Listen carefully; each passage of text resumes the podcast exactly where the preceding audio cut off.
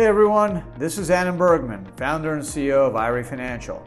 Welcome to another episode of Ad Bits, where I will be sharing bits of knowledge about self directed retirement. If you want to learn more, you can subscribe to our YouTube channel and follow us on social media. Just search IRA Financial.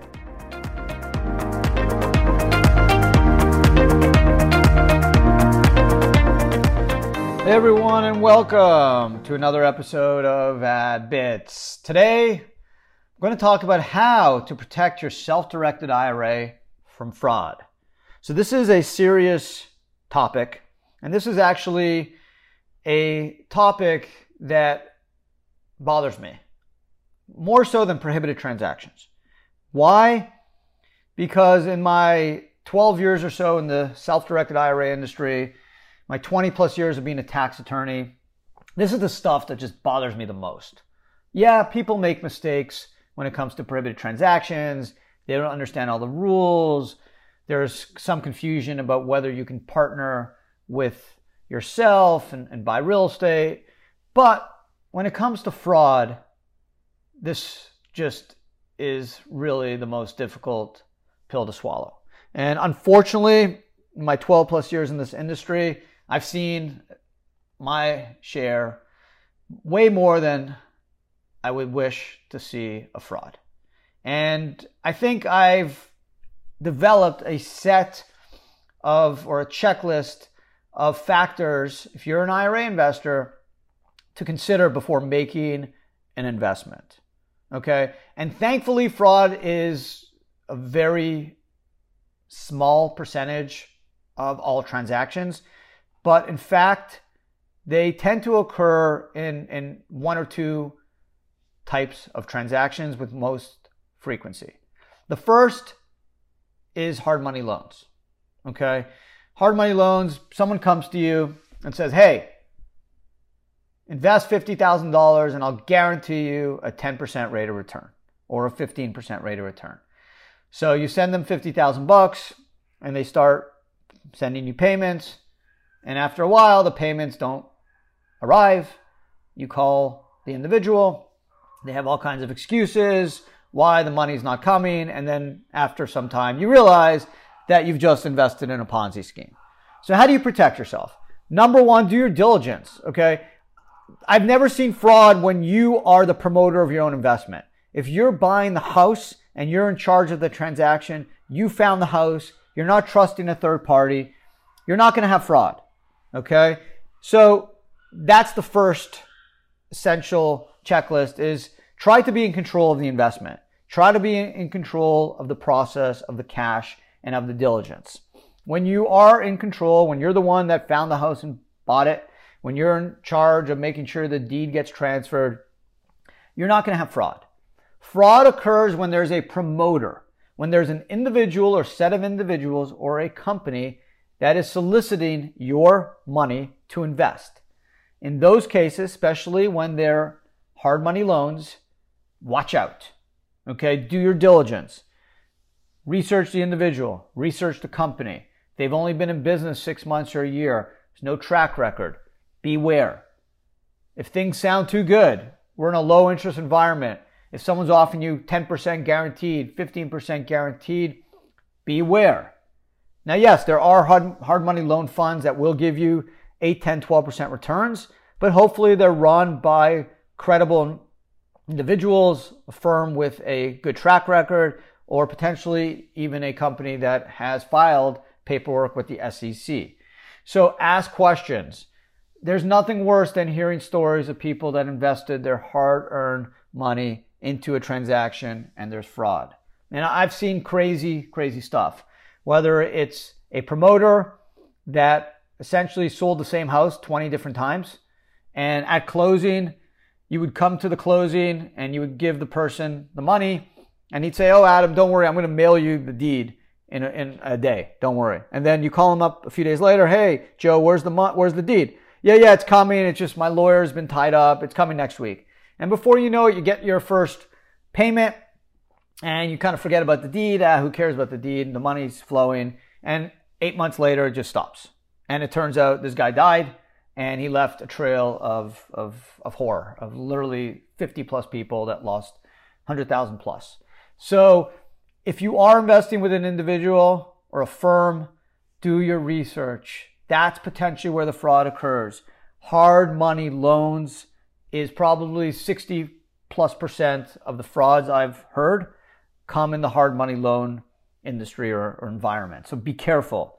Okay, number two is real estate promoters. When they're promoting investments, beware. Okay, if you're not in charge of the diligence, you're a limited partner, and this is not a well known fund, it's not filed paperwork with the SEC, it's an individual who doesn't have the credentials, um, be careful. Okay, I'm not saying that that individual is going to rip you off, but in my experience, those are the instances where it happens, where you're dealing with a small type of company where there's one or two principals and they don't have a track record, they're, they're not regulated, uh, they have nothing filed with the SEC in terms of um, any type of solicitation or subscription. Um, because essentially, when you're investing in a real estate fund or a set of loans, it's potentially can be defined as a security that's subject to SEC filing. Now, there may be a exemption uh, depending on how much they're raising, but these are the questions you should ask. Uh, beware when people are guaranteeing you returns. Um, that's that's something that you know is scary to me, especially if it's not a loan situation, if it's a, a, a equity investment. Um, just be careful. Um, make sure you're dealing with reputable companies, reputable individuals, and try to do it yourself you're not going to encounter fraud when you're in charge of the transaction. When you find the house, when you find when you it's your investment, it's your strategy, you're not going to be dealing with fraud. Okay, so that's the main thing. Other the, the only other area that I see some fraud is foreign investments. If you're buying something in a different country, uh, beware, especially if you don't have family in that country or you're not from that country and you're not going to be spending a lot of time in that country, especially if it's a new development and hasn't been built yet beware. The, the court system in a lot of third world countries are not United States. Okay.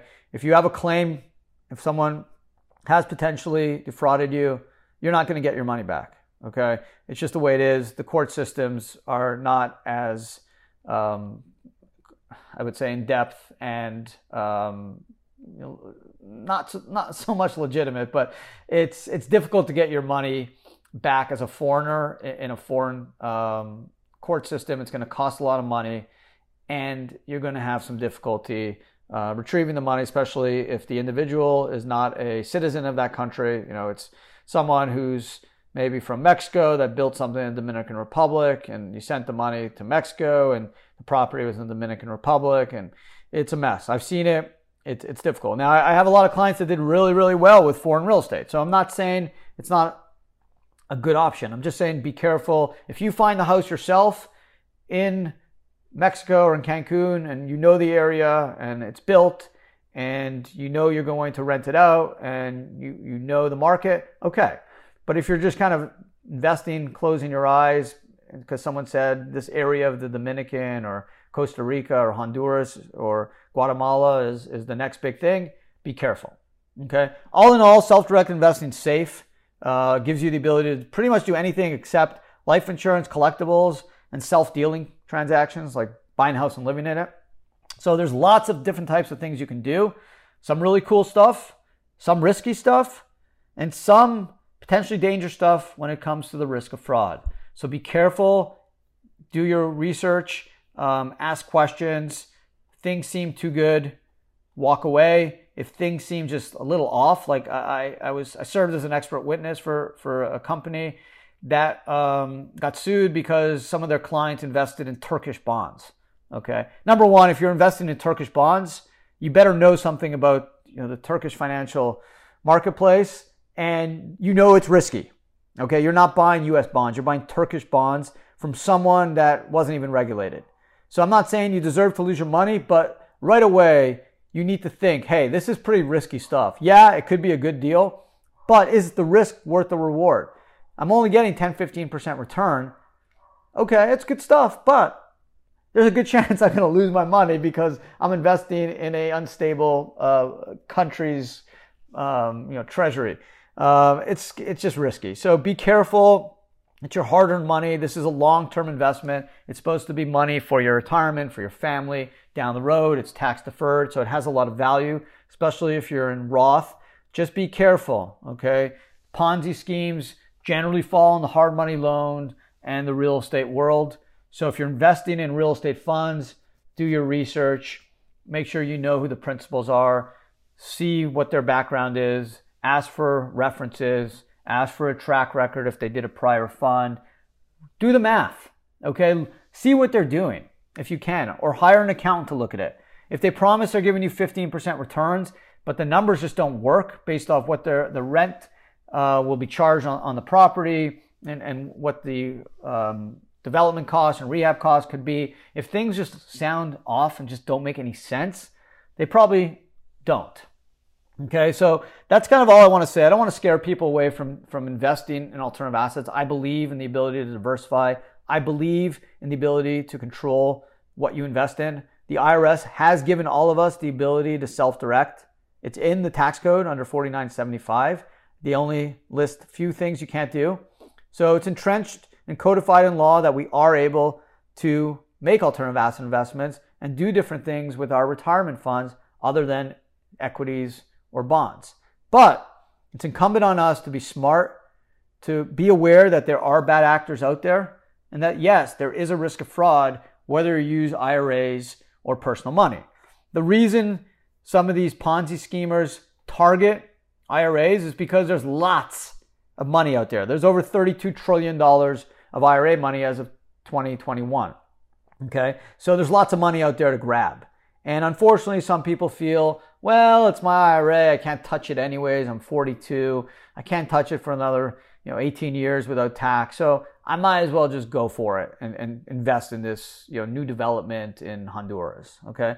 Um, that may be fine. And that could turn out to be a great investment, but be cautious, do your research, make sure it's worth the risk and make sure the reward satisfies that risk um, you know dilemma. So again, be careful. It's your hard-earned money. There's nothing worse on my end when I, I hear of a client that just you know basically just lost everything they worked hard for because they, they made a stupid investment. And most of the times, you know, I hear, "Hey, Adam, I knew I shouldn't have done it. It just seemed off. Uh, the guy was a fast talker." just seemed too good to be true and I, I, just got you know kind of snookered into it just take a deep breath, don't agree to anything. Talk to an accountant, talk to a lawyer, talk to a professional, talk to a family friend, get someone else's opinion. Hey, take a look at the paperwork. Does this seem right? Seem off? Too good to be true? And it's worth spending a little bit of money up front with a, a professional to, to help you navigate some of the, the paperwork and also just give you their opinion whether this investment seems to make sense. So there you have it. Um, again, thanks for subscribing. Thanks for listening. Thanks for watching. Appreciate all the support. Give give us a like. It's a weekly podcast. You should also check out Ad Mail and also, of course, Adam Talks to give you a tax attorney's alternative take in various investment, retirement, and tax subjects. Have a great week. Stay safe, and uh, I'll talk to everyone again soon.